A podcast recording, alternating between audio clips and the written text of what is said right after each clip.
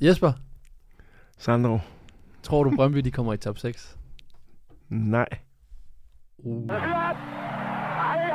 Professionel med fodbold handler også om bare at håbe på det bedste. Hvis du sætter Martin Jørgensen helt op foran, så Brian og Michael ind midt for helt op foran, og Ebsen helt op foran. Det er genialt det der! Og Kasper Dahlgaard. Helt op foran med ham også. Dobro jutro, prijatelji. Efter en landskampspause er Superligaen tilbage, og det betyder, at vi ikke har så mange prinser og prinsesser, som vi havde før. For siden vi sad her sidst, så har vi jo fundet ud af, hvem dronning Margrethe hun bedst kan lide af sine to sønner. Vi har også fundet ud af, at vi har verdens bedste landshold, siden vi nu slog de regerende verdensmester. Og så er der jo røget en Superliga-træner, siden vi sad her sidst, nemlig Jess Thorup. Velkommen til LIGE PÅ. Mit navn det er Sandro Spasojevic. Jeg er jeres vært, og mine to medværter det er Mr. Lionkeeper Jesper Christiansen. Velkommen til. Tak skal du have. Og Lyngby legend Lasse Fosgaard. Jeg er slet ikke tilfreds med den intro der. Velkommen til I to. Tak skal du have. Haft en god pause? Det må man sige ja til. Selvom at 2-0 er åbenbart den farligste føring, Jesper. Det er en ubehagelig føring. Hvordan kan I tabe 3-2 her, refererer til Nykøbing, som tabte til Sønderjyske? Det er svært at forklare, fordi det var... Altså, jeg har den er stadig ikke ude af kroppen. Det var en voldsom oplevelse. Jeg synes egentlig, jeg har prøvet mange ting i min karriere, men den var voldsom i går. Vanvittigt at være foran i hvad? 91'erne 2-0, og så tabe 3-2. Men i hvert fald velkommen til. Jeg glæder mig til at snakke, og jeg glæder mig til at høre den der, du sagde nej til, om Brøndby når top 6. Så den stay tuned derude, den skal vi høre om senere. Den her podcast, den vil ikke være mulig uden vores partnere, som er MobilePay og Discovery+. Og netop i samarbejde med MobilePay, så skal vi som altid have delt ugens bøde ud.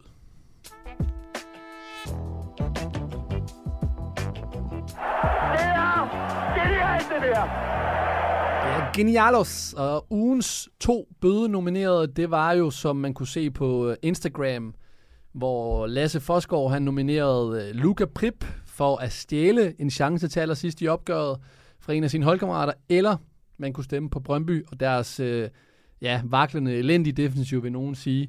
Og lige inden vi dykker ned i den, hvem, Jesper, vi skal jo snakke om Brøndby senere, men hvem vil du have stemt på, hvis du sad derude med dine trigger fingers på Instagram?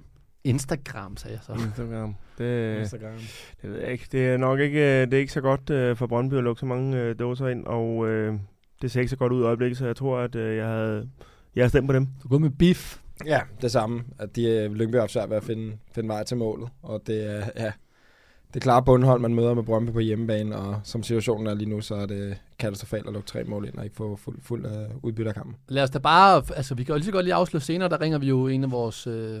Dem, der har vundet, eller vedkommende, der har vundet de her 10.000 fra sidste udsendelse, og det er jo blandt andet kommet i pulje med, eller med MobilePay. Og vi har jo deres terning her, som altid, som strækker sig fra 20 til 200 kroner. Så vi skal se, hvad... det er faktisk Brøndbys defensiv, der har fået 71% af stemmerne.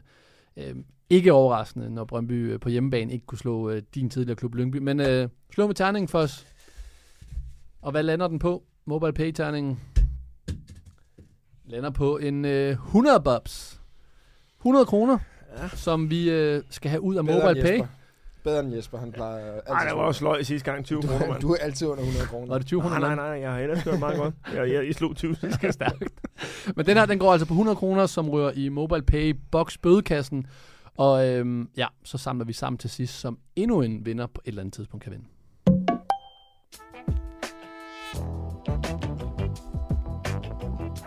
Det er det her. Vi skal snakke lidt om fyringen af Jess Thorup og ansættelsen af Jakob Neestrup. For inden vi gik på landskampspause, så fyrede FCK jo Jess Thorup og ansatte Jess Thorups assistenttræner, nemlig Jakob Neestrup, på en 4-årig kontrakt. Jesper, du kender Neestrup til dels godt, og du var jo også træner med ham i Viborg. Er det her det rigtige move af FCK at ansætte ham? Jeg synes, det er et rigtig godt move. Jeg synes, den lå lidt til højrebenet. Der var helt sikkert en klar tanke med at hente ham tilbage, da de ligesom skulle bygge noget nyt op. Og jeg tænker også, at der har ligget en idé med at køre ham i stilling til på et tidspunkt. Om det så allerede skulle være nu, det var det måske ikke, men nu bød muligheden sig, og i stedet for måske at gå ud og hente den anden, så de ved, hvad de får i Næs. Han kender klubben, han kender spillerne, og han har noget karakter, som de godt kunne have brug for derinde. Men er det ikke et problem, at han har været assistent? Han har rendt rundt derinde, været Jess Thorups assistent, han udtaler sågar også, at han vidste, at den her dag ville komme. Ja, men er det nej, fordi at når jeg snakker om, nu kender jeg Næs, han er en toployal fyr, så når han går ud og siger, at han har gjort alt, hvad han kan for Thorup, så har han virkelig gjort det.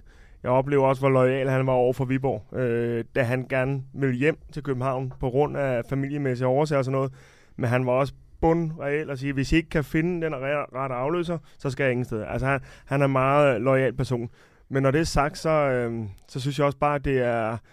Han udtaler også på pressemødet, der er altså forskel på at være assistenttræner og cheftræner. I sidste ende var det Thorup, der tog beslutningerne, og vi ved jo ikke, om de har siddet på kontoret og haft nogle uenigheder, og så er det selvfølgelig cheftræneren Thorup, der tager beslutningen. Og det kan jo godt være, at en assistenttræner sidder med nogle andre idéer, men selvfølgelig cheftræneren måske ikke ser dem, og så bakker man sin cheftræner op. Men Fosgaard, hvordan er det nu her? Altså, fordi det er jo trods alt assistenten, der kommer til.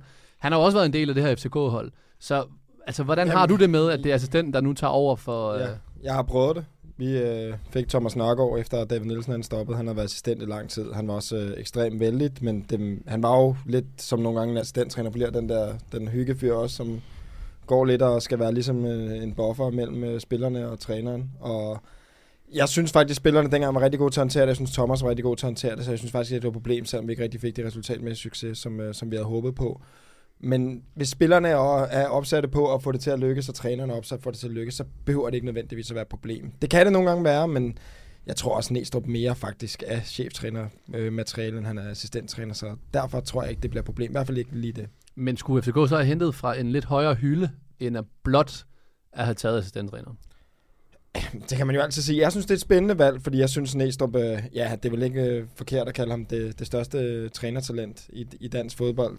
Men jeg synes, det var lidt komisk, da de så alligevel skulle blive ved med at forsvare ham som toptræner, for det synes jeg på ingen måde. Men hvordan synes du, de skulle have gjort i stedet? Jeg synes bare, man skulle have gået og lagt sig fladt ned i forhold til de kritiske spørgsmål, man vidste ville komme. Jeg forstår ikke, man ikke har forberedt sig, både PC og jeg synes også, Neestrup heller ikke kom helt heldigt ud af det. At man ikke går ud bare og siger, jamen, prøv at høre, vi ved godt, altså i hvert fald PC kunne sige, vi ved godt, det her udefra kan se mærkeligt ud. Vi henter en, der aldrig har trænet som cheftræner i mere end en første divisionsklub. Det er selvfølgelig lidt et sats at skulle prøve ham på den scene her, fordi han ikke har prøvet det før. Men vi tror på ham, og så kan I komme om halvt år, og så kan I stå og grine af os, eller så kan vi sige, se, der kan vi bare se. Altså, fordi de tror jo på ham derinde. Men de har jo også en helt anden indsigt end os udefra, fordi de oplever ham derinde på træningsbanen, og hans udstråling, hans karisma, hans måde at være på over for spillerne. Og hvis de har kunne se, at det håndterer han jo til perfektion i forhold til at sætte sig igennem og skabe sig den respekt, så kan jeg jo ikke se problemet i. Altså, vi ser jo flere steder rundt omkring i verden, at de satser mere og mere på de unge trænere, og jeg synes, det er fantastisk. Ja. Men vi ser også ude i den store verden, at når trænere bliver ansat, så har de et helt hold med. Mm. Altså her, der kan man sige, det er jo noget helt andet her. Altså, når Brighton må slippe deres træner til Chelsea, så har han nærmest et helt crew, der rykker ind. Mourinho havde det samme. Det har alle de store trænere. Mm. Hvorfor tror du ikke, jeg ved godt, det er en større omvæltning også at skulle rive et større crew med ind, men det er jo netop her, det illoyale kommer ind i spil. Om man godt kunne beskylde Neestrup til sidst i hvert fald, for måske at have tankerne et lidt andet sted, fordi han godt vidste, at cheftrænerrollen ville komme. Ja, men han har arbejdet 100% for den klub og for den træner, han har arbejdet for. Så det har i hvert fald ikke været det issue der. Men altså, nu er Danmark også på en anden hylde, og de penge er anderledes, fordi at klubberne har jo heller ikke råd til at fyre 2 assistenter og en fysisk træner sammen med en cheftræner, og Thorup skulle vel have 15 millioner med sig nu, eller et eller andet. Ja, enig. Altså, det er bare fordi, det er på en anden hylde, fordi de betaler rigtig mange summer til de der trænerteams ude, når de rykker, eller bliver fyret og bliver sendt rundt i managen. Så derfor, men det er da klart, at man kunne da godt se, og jeg ved da også, der er mange cheftrænere, der har et ønske om at få en speciel assistent, som de arbejder med før, og en trosoldat, der ved... Men du var jo Parken nu her, ja. Jeg synes også bare, for mig har det jo ikke noget at gøre med, om hvorvidt at Neestrup er det rigtige valg for mig, om man bliver succes. Det er der jo ingen af os, der ved jo. Det finder vi ud af over tid. Vi kan jo ikke måle ham på så kort tid. Vi skal have meget længere tid end det.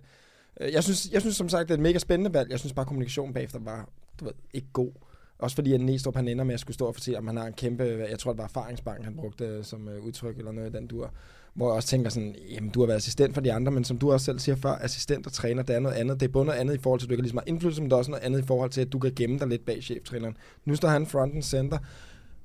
Jeg synes, det er mega spændende. Jeg forstår bare ikke måden, de ligesom kom ud med det på, fordi jeg synes, FCKs kommunikation i lang tid, også med Thorup og med PC og tidligere, har været rigtig skidt. Altså. Men du kalder ham jo trænertalent. PC har jo været ude at sige, at han ikke blot er et trænertalent. Han er i stedet en toptræner. Og det kan jeg godt forstå, at han måske tænker, fordi de kender ham internt. Igen, det her, det er jo ren og skær i forhold til, hvordan det bliver set udefra, og derfor så forstår jeg ikke, at man ikke har forberedt sig på de spørgsmål, der vil komme. Bare sige, prøv, vi kan godt se udefra, kan det her se uambitiøst, eller ud som om, at det er, ja, hvad kan man sige, satset valg, men vi tror 100% på ham, og vi kører med ham, og så, du ved, lige meget hvad, så kommer PC jo til at formentlig stå eller falde med Neestrup. Det er der i hvert fald stor chance for. Så jeg synes bare, man skulle have lagt sig fladt ned i forhold til den del, i stedet for at stå og begynde at forsvare det, som om, at det, du ved, helt oplagt, at man tager en eller anden træner, der kun har været i Viborg, og så han blev FCK-træner. Det er jo ikke normalt. Det er det jo ikke. Men det kan jo være, at det har været helt oplagt i jeres verden. At han skulle være? At han skulle være chef på et tidspunkt. Men hvis jeg også går ud og siger det, så er det jo oplagt for dem, så vil de jo aldrig gå ud og sige, at det er uambitiøst, hvis de ikke føler det. Nej, men jeg synes heller ikke, de behøver at sige, at det var uambitiøst, men jeg synes bare stadig, de må kunne se udefra, både fra FCK-fans og fra andre udefra, også specielt når han lige har været assistent, at der er folk, der vil forholde sig kritisk til det. Mm-hmm. Og så i stedet for at tage imod den kritik og sige, prøv, jeg hører, hvad du siger, men vi tror 100% på ham. Så blev det lidt det der med, at de skulle forsvare, at det var sådan helt, det var helt normalt, at du ved, en assistent og en tidligere cheftræner Viborg blev FCK-træner. Og det er den del, jeg synes, der er mærkelig. Altså, FCK er vel de eneste, der konkurrerer i dårlig kommunikation sammen med VAR-dommerne. Altså, det er jo det er de eneste, der konkurrerer på den del. Så jeg synes til gengæld, at Neestrup klarer sig fantastisk gennem interviewet efter kampen. Den ro skal han have, og jeg synes, at han virker som en ekstremt spændende valg. Jamen, og jeg er helt enig, hvis jeg lige skal. Jeg synes også, at det er fuldstændig korrekt, at man skal vælge ham. Men nu var du i Parken, Jose, og se en kamp, han spiller nu her. Hvordan synes du, at vi, hvis vi skal bedømme det? Jo, men først og fremmest så får han 3 point. Det er vel det vigtigste. Han har haft meget få dage med hele holdet, så det er jo også meget tidligt og kan ændre en hel del. Men jeg vil sige, første halvleg... synes jeg, AGF er bedst. Jeg synes, at de er meget passive. FCK spiller meget tilbage. Jeg synes, jeg ser et helt andet FCK-hold i anden halvleg. Meget mere aggressiv og spiller fremad, og du ser lige pludselig en Darami, der lige pludselig åbner op og udfordrer, hver gang han får bolden. Det var et helt andet hold i anden halvleg, og hvorfor? Det kan være, fordi der har været en masse nye idéer, der skulle trænes, som måske fyldte lidt for meget, så de blev lidt låst i deres spil. Og det kan også være alt det, der har fyldt selvfølgelig igennem længere tid. Men der er blevet sagt og gjort et eller andet i pausen, fordi det var et helt andet hold, der kom ned. Og lige pludselig så kunne man kende FC igen, så spilstyrene og lagde tryk på ind i Parken.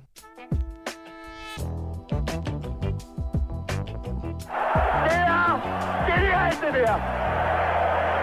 Så er vi nået til det, I to elsker, især dig, Jesper. Det er vores quiz.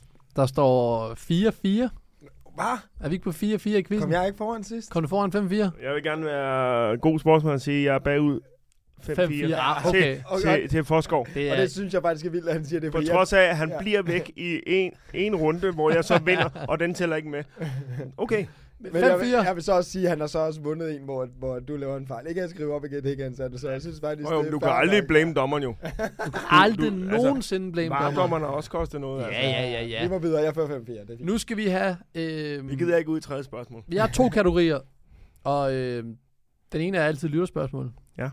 Kommer fra Nicolaj Sadat derude, og den anden, det er mig. De 2 kategorier, det er altid ham, der er bagud. Så det er jo dig også. De 2 kategorier, de lyder bedre på tv, og den anden lyder bedre på stadion. Bare tag dig god tid. Bedre på tv. Bedre på tv. Jeg tænker, det er et spørgsmål om mig eller hvad. Den kommer fra vores lytter, Nicolas Sadat, og den lyder således. Nævn 1 af de 3 hold, der har haft den største nedgang i tilskuertal fra sidste sæson, og det er inden 11. spillerunde.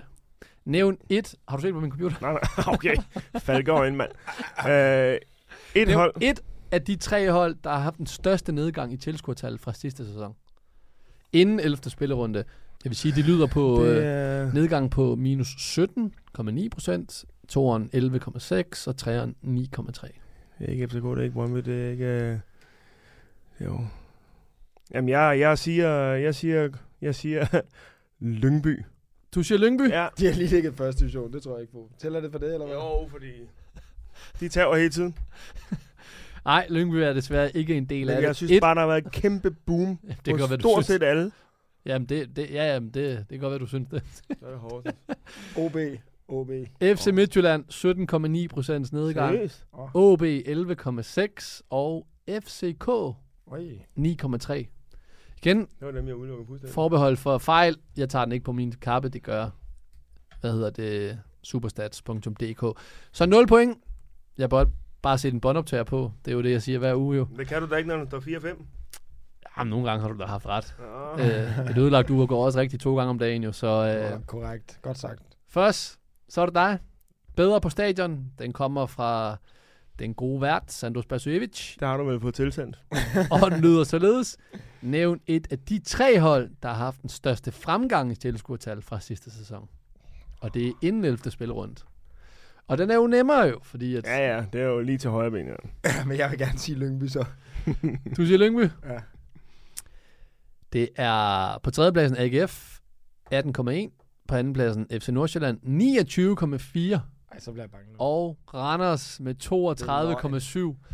Der er 6 hold, jeg har nævnt, og I nævner ikke en. Men du skal lige være enig om. Han sidder faktisk og hoverer lige før. Det gør han. Det er stærkt. Nej, det er også dumt, jeg ikke bare tager Randers, når de ligger nummer 1, men jeg tænkte... Altså, det er fra første divisionen af, eller er det fra sidst i Superligaen? Der må du igen, jeg tager sådan set bare... Nej, nu begynder han at lægge fra... Nu begynder jeg tager bare de tal. Altså, du kan ikke kompensere på Lyngby. Jeg synes, det er dumt, du ikke bare svarer rigtigt. 0 point. Ja, for nu skal vi ud i tredje.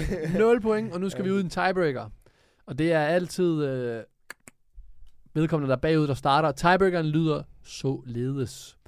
Nævn denne rundes målscorer skiftevis. Alle de målscorer, der har været i den her runde, skal I nævne skiftevis.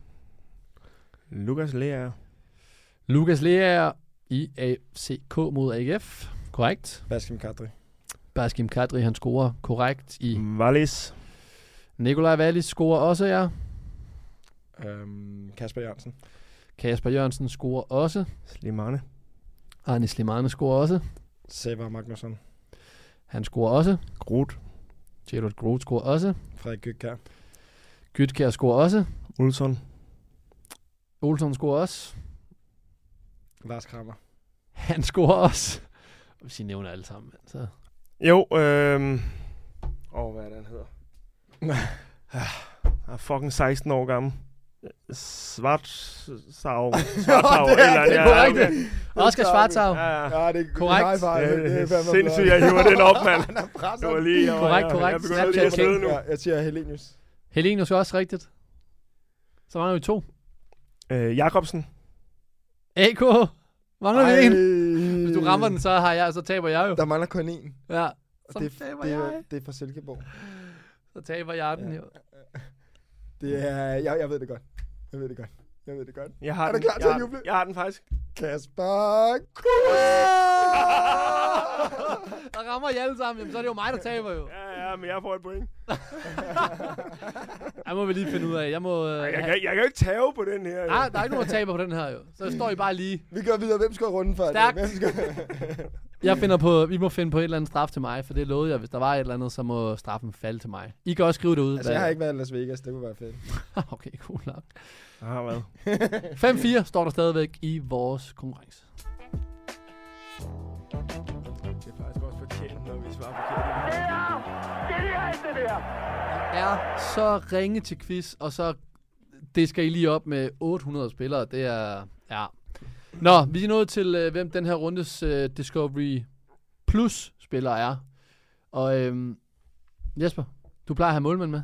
Ja, jeg kunne også meget vel have taget Lukas Lund fra Viborg, men jeg har taget ham. Han var kampafgørende på heden. Så nej, det gør jeg faktisk ikke, fordi at, jeg tager lige en kanin op af hatten. På et par 20 minutter, så bliver Lukas Leaer rundens spiller for mig. Okay. Han er kampafgørende med sit mål. Han laver et indhop som ren magtdemonstration, synes jeg. Han viser i den grad Neestrup, at han skal starte inden næste gang.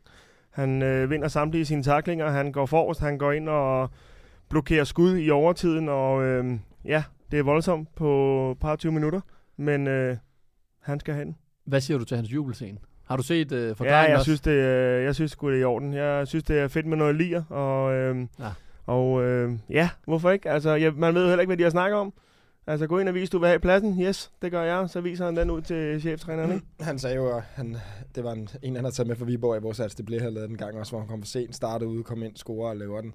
Jeg så det også. Altså, man kan gå over lige og give et lille blink til træneren på en hoverende og provokerende måde, og så kan man gøre det lidt med, med et glimt, det også, som sagt. Det synes jeg, Leaer gør her. Han går ind og viser, okay, du sætter mig ind med 20 minutter igen for at ændre kampen. Det gør jeg, du ved, lige går over og giver hende tro soldat, ikke? Så jeg synes, det er fedt nok, og det kunne man også godt se på reaktionen for de andre. Det var ikke noget... Nej, det er rent... for at spille smart, det var bare lidt Leaer. Det var rent klasse at gøre det. Altså. Ja, det synes det. Ja. Og det kan jeg så gøre videre i at sige, jamen jeg havde også Lukas Leaer, så fedt Jesper, du lige napper den for mig. Men, og det er jo lidt absurd, at vi sidder og snakker om en spiller der på 20 minutter, jeg ender med at blive... Hvorfor skal der ikke mere til? Altså... Jeg tror også, fordi den her runde var generelt ikke en, hvor der var nogle mega bemærkelsesværdige præstationer. Og så... Ja, nu snakker vi selvfølgelig tit om FCK, Brøndby og Midtjylland, og for FCK var det her en vanvittig vigtig sejr. Ny træner og lige kommet tilbage fra pause. Altså, det mål der, det er nærmest det vigtigste, der er blevet scoret for FCK. Vil du starte med Leaer inden næste gang? Nu ved jeg godt, der er noget med Sækker, som også gik ud med en skade. Men i forhold til den præstation på de her 20 minutter, er det så nok til, at han skulle starte inden? Det er i hvert fald svært som træner at... siger, at spillerne sætter holdet, fordi der siger man jo tit det der med, at spillerne sætter holdet på træningsbanen, sætter holdet i kampene. Han kommer ind på 20 minutter, og er den mest kampafgørende selvfølgelig for FCK's hold. Så det er i hvert fald rigtig svært at argumentere imod, og han skal nok lige have et møde med ham inden næste uge, så han skal starte ude, men jeg tror også, det er jo bare også en kabale, som træner FCK med de europæiske kampe, de også har, skulle rotere det hele, så det er jo... det snakker Neestrup også om efter kampen, at de har så mange kampe i øjeblikket, så han bliver nødt til og sige, okay, hvem spiller i midtugen, og hvem spiller næste weekend, og så videre. Jeg tror, han starter inden næste gang, der er ikke nogen tvivl der. Han var god, og Neestrup har udtalt også efterfølgende, han har været rigtig, rigtig stærk på træningsbanen. Og så derfor skulle han starte ud? Nej, men jeg tror bare, at der ligger måske anden grund til, at du har en anden spiller, som han leverer godt jo. Ja, sådan altså, og så er det svært at sætte ham af. Jeg forstår ikke, at han ikke starter inden. Det vil jeg være helt ærlig. Så jeg synes klart, at Lukas Leaer, han bør starte inden for FCK. Han har noget power, han har noget vilje, og nogle af de der ting, som der er blevet efterlyst i FCK. Man ved godt, alle sammen er underpresteret, men han har også bare noget af det her power i boksen på indlæg og så videre. Det er jo en af de ting, de har, men når de har Dick, så de har Christian Sørensen. Altså man kan på mange sider sige, at FCK faktisk har holdet til at spille med wingbacks i stedet for med tre nede bagi. Fordi at de har to bakker, som er outstanding offensiv, og de kunne bare pumpe bolden ind i feltet med Cornelius og en Leaer og så videre.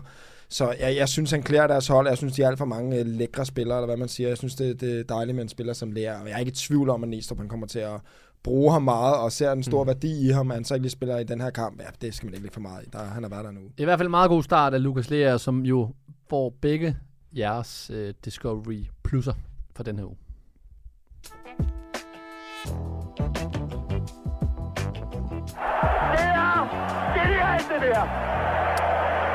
Vi skal vende Brøndby, deres vaklende defensiv og Niels Frederiksen, for de spillede 3-3 mod Lyngby i en kamp, hvor man jo ikke ligefrem kan sige, at de spillede særlig godt på nogen måder, eller at de overhovedet dominerede Lyngby på hjemmebane. De lukker 3 mål ind mod ligaens bundprop, Lasse, på hjemmebane mod din gamle klub. Med Niels Frederiksens foretrukne 4-bakkæde og Dosjevic foran som 6'er. Han har Mads Hermansen tilbage som man of the match. Altså, hvor skal jeg kigge henne for at finde nogle undskyldninger i forhold til det her resultat her? Jeg synes, primært, så det er svært at sige, hvem der lige præcis, man skal pege på en. Selvfølgelig, jeg synes, at mod Lyngby, når man kigger på modstanderen, så må man sige, at det er ikke godt nok. Og der, som vi har gjort mange gange med andre trænere, så er det jo trænere, man kigger på først og fremmest. Det er jo trods alt nemmere med at fyre en mand end 25 spillere. Jeg synes bare, det er vildt med Brøndby også, at der kan være så gode glimt af flotte ting for deres spil, og så kan der være nogle ting, hvor de er på første divisionsniveau.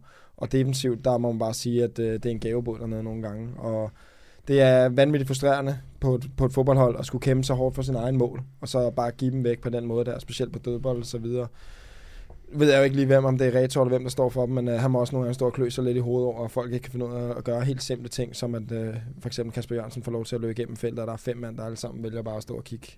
Det er Det er simpelthen ikke godt nok og langt under Brøndby standard, så jeg vil sige, lige nu, der, hvis der er en pilen skal pege på, så må det nok være Niels i hvert fald den kamp. Men Jesper, vi, ja. Jamen, vi snakker meget om det her med, at tidligere snakker vi om, at de ikke kan score mål. Når du scorer 3 mål på hjemmebane ude på Brøndby Stadion, så skal du vinde. Længere end ikke. Især mod Ligaens bundhold. Og nu har vi været, ja, lige præcis, og nu har vi været lidt efter dem og ikke at være skarpe og sådan noget. De scorer 3 mål. Kan ikke sætte en finger på det. Og så er det klart, så må vi kigge en anden ende, og det er jo selvfølgelig ikke godt nok, men offensivt så kan du ikke sige noget som helst til, at hvis man laver 3 mål hjemme, så skal der være 3 point på kontoen. Men, ja. Nej, men jeg vil bare sige, nu har vi har jo været efter CV, men nu har han jo leveret en spidsangriber. Han har også leveret en tier i form af Vallys, og altså vi har fået Daniel Vas. Altså de har fået Daniel Vas. Nu peger pilen vel, der er flere og flere pile, kan man sige, der peger i Niels Frederiksens retning nu her. Ja, men det er der jo, men det er også klart, fordi da vi snakker om defensiven tidligere, der sad vi og snakkede om, at Maxsø mangler helt vildt. Han er tilbage. Jeg synes, at de har fået hentet godt ind. Nu var det lidt uheldigt, at deres store, stærke norske angriber ikke var der i dag. Oh, ja. Og det var jeg også lidt spændt på at se, hvordan de gjorde det uden ham. Men det må jeg sige, at de løste okay, i hvert fald scoringsmæssigt. Men det er klart, at han har jo firebakkæden, som han gerne vil have, og der er jo ikke nogen undskyldning. Det er ikke godt nok at lukke 3 mål ind på hjemmebane ude på Brøndby Stadion. Altså det er jo selvfølgelig, nu skal du også, hvem pilen peger på, spørger dig, og det er jo selvfølgelig, man kan have et simpelt svar på et lidt kompliceret spørgsmål, fordi pilen peger stadig på CV for mig også. Altså, man skal ikke stå og begynde at skabe sit hold og sit koncept og de indbyrdes relationer osv., når man allerede er lige før transfervinduet lukker. Det skal ske, inden sæsonen starter. Og jeg synes jo igen, at man var alt for sent ude i forhold til at hente de spillere, der skulle hentes. Og så kan jeg også huske, at vi sad og snakkede om transfer i forhold til Brøndby, der vi gjorde det på gangen. Jeg sagde, at jeg synes, de skulle ende midterforsvar. Fordi udover Maxsø selvfølgelig er kommet tilbage, så synes jeg stadig, at Brøndby ser tynde ud i forsvaret. De har ikke særlig meget bredde. Altså man kan diskutere, om deres startbagkæde den er fint nok til at spille på det niveau, som Brøndby gerne vil være på. Men jeg synes, i forhold til bredden også, altså der kan ikke være meget konkurrence på pladserne. Altså vi snakker om, Gammelby kommer tilbage fra det sidste hold i Polen og går direkte ind i startopstillingen. Altså det er da alarmerende for et Brøndby-hold. Altså han er blevet valgt og vraget fra tidligere, og nu kommer han tilbage derfra lige pludselig stikker. Altså, du ved, og det er slet ikke for at være imod ham, for jeg synes faktisk, han har gjort det fint. Men det er bare lidt et udtryk for, at der ikke er den konkurrence nede bagi, som der for eksempel er i nogle af de andre klubber. Og det er et problem for Brøndby, specielt når man allerede var skrantende inde med Maxsø, som nærmest skal blive skadet fra den ene uge til den anden, desværre. Men han starter jo med Daniel Vas på højre bak. Kan du forstå det? Altså, det er jo deres bedste spiller. Nej, jeg vil jo spille med ham længere fremme, som han også har gjort enkeltvis. Men han startede jo også lige da Vas kom tilbage, og med at spille ham der, og måske for at styrke defensiven også, og han vidste, hvad han fik, og kvalitet på den, men nej, han skal da spille længere frem. Men han har jo både Sebulonsen og Gammelby i truppen, ja, som kan spille højre bakken. Og så står man og tænker på, om de ikke har været tilfredse med det køb. Altså. Nej, jamen, jeg ved ikke, jeg tænker også, altså Gammelby han startede med at spille den, og så var Vas fremme på den anden plads også, og så lige pludselig bliver der rokeret lidt rundt og så videre, men det er jo bare, du ved, det er jo ikke optimalt, at man skal skifte så meget rundt. Og slet ikke, altså det er jo også forvirrende som spiller, lige pludselig at spille den ene position, spille den anden, specielt for sådan en som Vas, som lige er kommet til en ny klub.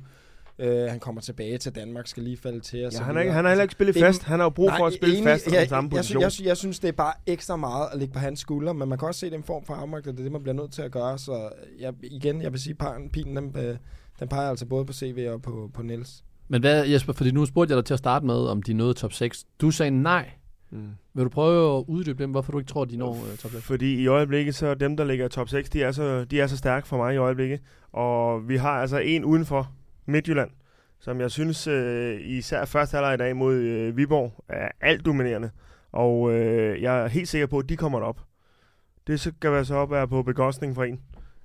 Lige nu ligger den måske mest til, at AGF måske ryger ud af den, fordi Randers virker bundsolide, stærk. Nordsjælland tror jeg ikke ryger ud af den. Viborg imponerer mig bare igen med den anden halvleg i dag på udebane oppe i Midtjylland. Jamen skal de måske kigge den anden vej så for os? Altså i forhold til nedrykning, de har på 10. pladsen 12 point, OB på 11. pladsen har 10 point. Og så er der så godt nok et stykke ned til Lyngby på sidste pladsen, som har 4 point. Jamen altså, det skal det jo. Jeg synes faktisk, det var lidt det, jeg glæder mig til at se her nu, fordi hvad for nogle hold, der kommer ud efter landskampspausen, og ligesom vil komme i gang. Fordi at der skal ikke gå meget mere end 2 runder mere, hvor der FCK eller Midtjylland eller så videre ikke havde fået en sejr, og så ville man begynde reelt at skulle snakke om, hvorvidt de kommer top 6. Hvor tidligere har det været lidt sådan, om de skal nok komme i gang. Men Brøndby er, de er så tæt på vippen. Jeg tror, at på et tidspunkt, da vi startede sæsonen, sagde at de ville ikke ryge i top 6, og så efter transvinduet sagde jeg, nu i top 6, og nu er jeg i tvivl igen. Altså, og det er jo et problem for dem også. Jeg har også svært ved at se, om de skal indhente. Altså, vi er jo halvvejs i grundspil nu, men lad os lige høre, hvad Niels Frederiksen sagde til Discovery+ efter slutfløjt. Nej, men det er utilfredsstillende. Det er også vel stærkt utilfredsstillende, at vi ikke har fået flere point, end det vi har fået, det er klart. Men der er jo ikke nogen, der er ikke noget, der gør, at vi ikke kan hente det igen. Altså, det kan vi, men det er klart, at vi skal ud og have markant flere point i anden runde af grundspillet, end vi fik i første, hvis vi skal gøre os håb om top 6. Så vi skal til at vinde nogle kampe, og det er selvfølgelig utilfredsstillende, at vi ikke har fået flere point. Det er der ingen tvivl om. No shit, Sherlock. Der skal jo flere point på kontoen. Men hvor stor en katastrofe vil det være, hvis Brøndby ikke når top 6 i år? Jamen, den vil være kæmpestort. Altså det, og igen, så snakker vi om, var de for sent ude med de transfer? I stedet for at få de spillere ind så tidligt som muligt, så de kunne bygge noget stabilitet op. Så de kom lidt bagud i forhold til de andre, som bare har kørt videre fra det, de præsterede sidste år. Nu tænker jeg på Viborg og Silkeborg og så videre. Altså, de ser satme stærke ud, og nu så vi Brøndby op i Viborg. Altså, det var Viborg, der sad på den kamp. Viborg skulle også have vundet den, synes jeg. Så altså, som du sagde lige før, hvem fanden skal de slå ud af den top 6? Og jeg ved, altså jeg er ikke i tvivl om, Midtjylland kommer op i den top 6. Og der er på bekostning af nogle rigtig gode hold. Jeg så også rigtig stærkt AGF-hold i første halvleg inde i Parken i dag. De har altså også noget tyngde, og de står sgu godt på banen også. Og, så hvem tror du, bare lige til sidst her, hvem tror du Midtjylland slår ud af top 6? Ja, som det er lige nu, så tror jeg, det bliver AGF. Okay.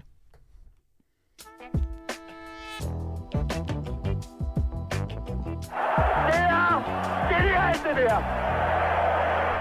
Så vi er nået til vores bødekasse, hvor vi jo inden landskampspausen delte 10.000 kroner ud til en heldig skriver, eller hvordan man siger. En person, der har skrevet, en Nicolas Løbom, som havde skrevet Løbom. Vi må lige høre om, hvordan det udtales det efternavn. Som havde skrevet ind og fortalt om en bøde, og lad os lige prøve at ringe ham op. Han spiller jo i Danmarksserieklubben Herlev, som er i samme række som din klub, Fosgaard. Det er rigtigt. De fik et heldigt mål til sidst, så vi spillede uafgjort med dem. Det kan vi lige spørge mig. Var du indblandet? Nej, det var jeg faktisk ikke. Eller det er i hvert fald, det husker jeg ikke, men det kan også bare være, at jeg ikke selv ved det, men det var måske. Lad os prøve at ringe Nicolas op, så kan vi lige prøve at høre, hvordan han også fandt ud af, at han og hans hold havde vundet. Det er Nicolas. God aften, Nicolas. Det er Københavns Politi. Det er Sandro inden for LIGE PÅ. God aften. Hej. Vi ringer til dig, fordi at du inden landskampspausen, der træk vi jo dig som den heldige vinder af de her 10.000 kroner, som du havde vundet til din klubs MobilePay Box bødekasse. Det er rigtigt, ja. Tillykke med det. Vi skal lige høre alle tre i studiet herinde. Dit efternavn, hvordan udtales det? Det er Løbom. Nå, Løbom. Okay, godt nok. Løbom. Så var jeg ikke helt skidt på det. De andre var ikke i tvivl, det var kun dig. Nej, men det var fordi, at hans alias inde på Instagram, der var noget med noget. Der var i hvert fald ikke øer med, så der blev lidt snydt. Det. Men nu Løbom. Mr. Løbom. Ja. Du vandt 10.000 kroner. Hvordan fandt du egentlig ud af, at du havde vundet 10.000 kroner? Jamen, jeg sad jo ind til forelæsning på uni, og kom så i tanke om, at jeg havde skrevet den der kommentar. Så jeg gik egentlig ind og tog lige AirPods i og satte mig lige og hørte afsnittet. Stærkt. Og så, så der var det, der er 5 minutter tilbage, og jeg hører, I læser mit navn op. Der får jeg lige lavet sådan lidt, yes! Hvad var det for en forelæsning, du sad til, som åbenbart ikke var med? Det var på Roskilde Universitet, i sådan en auditorium. Jeg tror, der var en god 100 mennesker derinde. Stærkt at vinde 10.000. Hvordan fortalte du det til dine holdkammerater? Jamen, det var egentlig kun 2 af os, der vidste, at vi havde deltaget i det. Så kunne jeg redde det. Du kunne bare løbe med dem, mand. Hvad siger du? Undskyld. Du kunne have løbet med den, hvis du ikke har fortalt det til de 12-13 andre. Det har folk også sagt til mig. Men det kunne jeg sgu ikke få mig selv til. Nej, men vi snakker om, hvordan vi lige skal fortælle det, så vi sætter egentlig, vi samler holdet der inden træning mandag, og slukker lige musikken og siger, nu skal vi altså lige høre noget podcast. Og det er der jo ikke rigtig nogen, der lige forstår, men det gør vi så. At folk sådan lidt forvirret, folk siger, hvorfor fanden hører I ikke musik? Altså, hvad laver I? Og så begynder de at snakke, og så snakker jeg om den her konkurrence, og så siger I mit navn. Der begynder folk jo sådan, nej, hvad så? Og så går folk jo helt amok. Det er stærkt. Så er der bare Det er fedt. Ja. Det lyder rigtig fedt. Det er en fed måde, vi viser på dem også. Jeg har lige et spørgsmål, det er Lasse herindefra. Når man nogle gange skal fortælle en historie, der er lidt pinlig om en selv, så har man det jo med at sige, at det er ens kammerat eller et forhold. Er det den, du har lavet også? Ja, den har folk spurgt mig om. Nej, det er jo ikke. Jeg skulle nok tage den, hvis det var mig. Hvad var han? Var han så sådan en selvtagdreng? Ja, for det er jo så ham, der har sikret ham, der skede i bukserne og måtte løbe ud. Det er jo så ham, der har sikret jer 10 jern. Jamen det er det, og han spiller dog stadig, så nu er det lidt mindre pinligt for ham, ikke? Det er fedt. Han skal i hvert fald have et shout-out herudefra, ja, men hvad skal pengene bruges på? Skal I på druktur til Hamburg, som jeg tror 99% af alle danske klubber skal? Ja, den er blevet vendt, ikke? Det Hamburg var det første sted, der blev nævnt. Jeg tænker, de skal bruges på sådan en tur, så det ikke bare bliver den der klassiske Hornslet-afslutning. Det kender vi alle sammen. Nede på Reeperbahn, der er sådan et diskotek, der hænger et billede af Jesper dernede. Nå? Der kan I besøge. I Wolfsburg, tror jeg, eller hvad? Ej, jeg håber, I kommer til at nyde pengene, Nicolas. Og i hvert fald fedt, du skrev ind. Ja, og mange tak. Ja, så mega fedt, og jeg tænker, at ud af de 10.000 der kan I måske lige have en kasse øl med til at vare til næste gang, vi mødes. Ja, det kan vi godt. I kommer jo som en svinge. Ja, det er det. Vi skal revancere for sidst, så, men ej, det er fedt. Bare spil på Forsgaard, så vinder I. Fedt, Nicolas. Tak for det, og god aften til dig. Ja, i lige måde. Fedt, vi lige kunne få Nicolas igennem, og i næste uge, der starter vi altså en ny konkurrence op, hvor man jo kan vinde lidt flere penge ud til jeres klubber derude i jeres MobilePay Box bødekasser. Så lyt igen med næste mandag, hvor, stay tuned. Ja, Jesper har lovet at matche beløbet hver gang.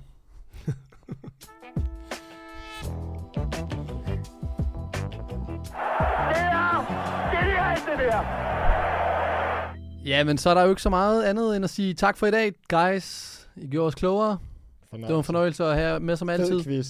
Og til folk derude, hop ind og abonner den her podcast, og så får du den altid klar i dit feed mandag morgen, når du skal på job, i skole, eller måske noget helt tredje, måske på Reeperbahn. Men vi lukker af på et citat, som vi altid gør, og den her gang, der er det fra legenden Troels Bech. Han har fandme haft mange gode citater, men han kaster ud med den. Men da Troels Bech, han skulle udtale sig til TV2, efter Esbjerg, de havde tabt med 1-0, til FCK i 2008.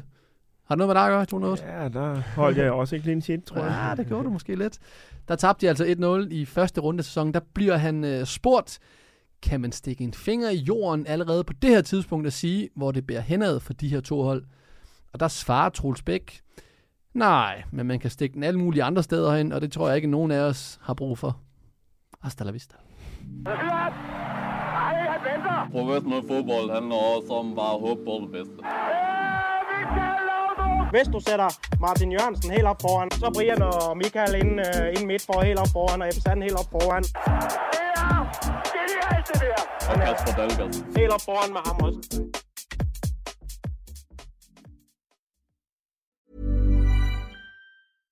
Tired of ads barging into your favorite news podcasts? Good news. Ad-free listening on Amazon Music is included with your Prime membership. Just head to amazon.com/ad-free news podcasts to catch up on the latest episodes without the ads.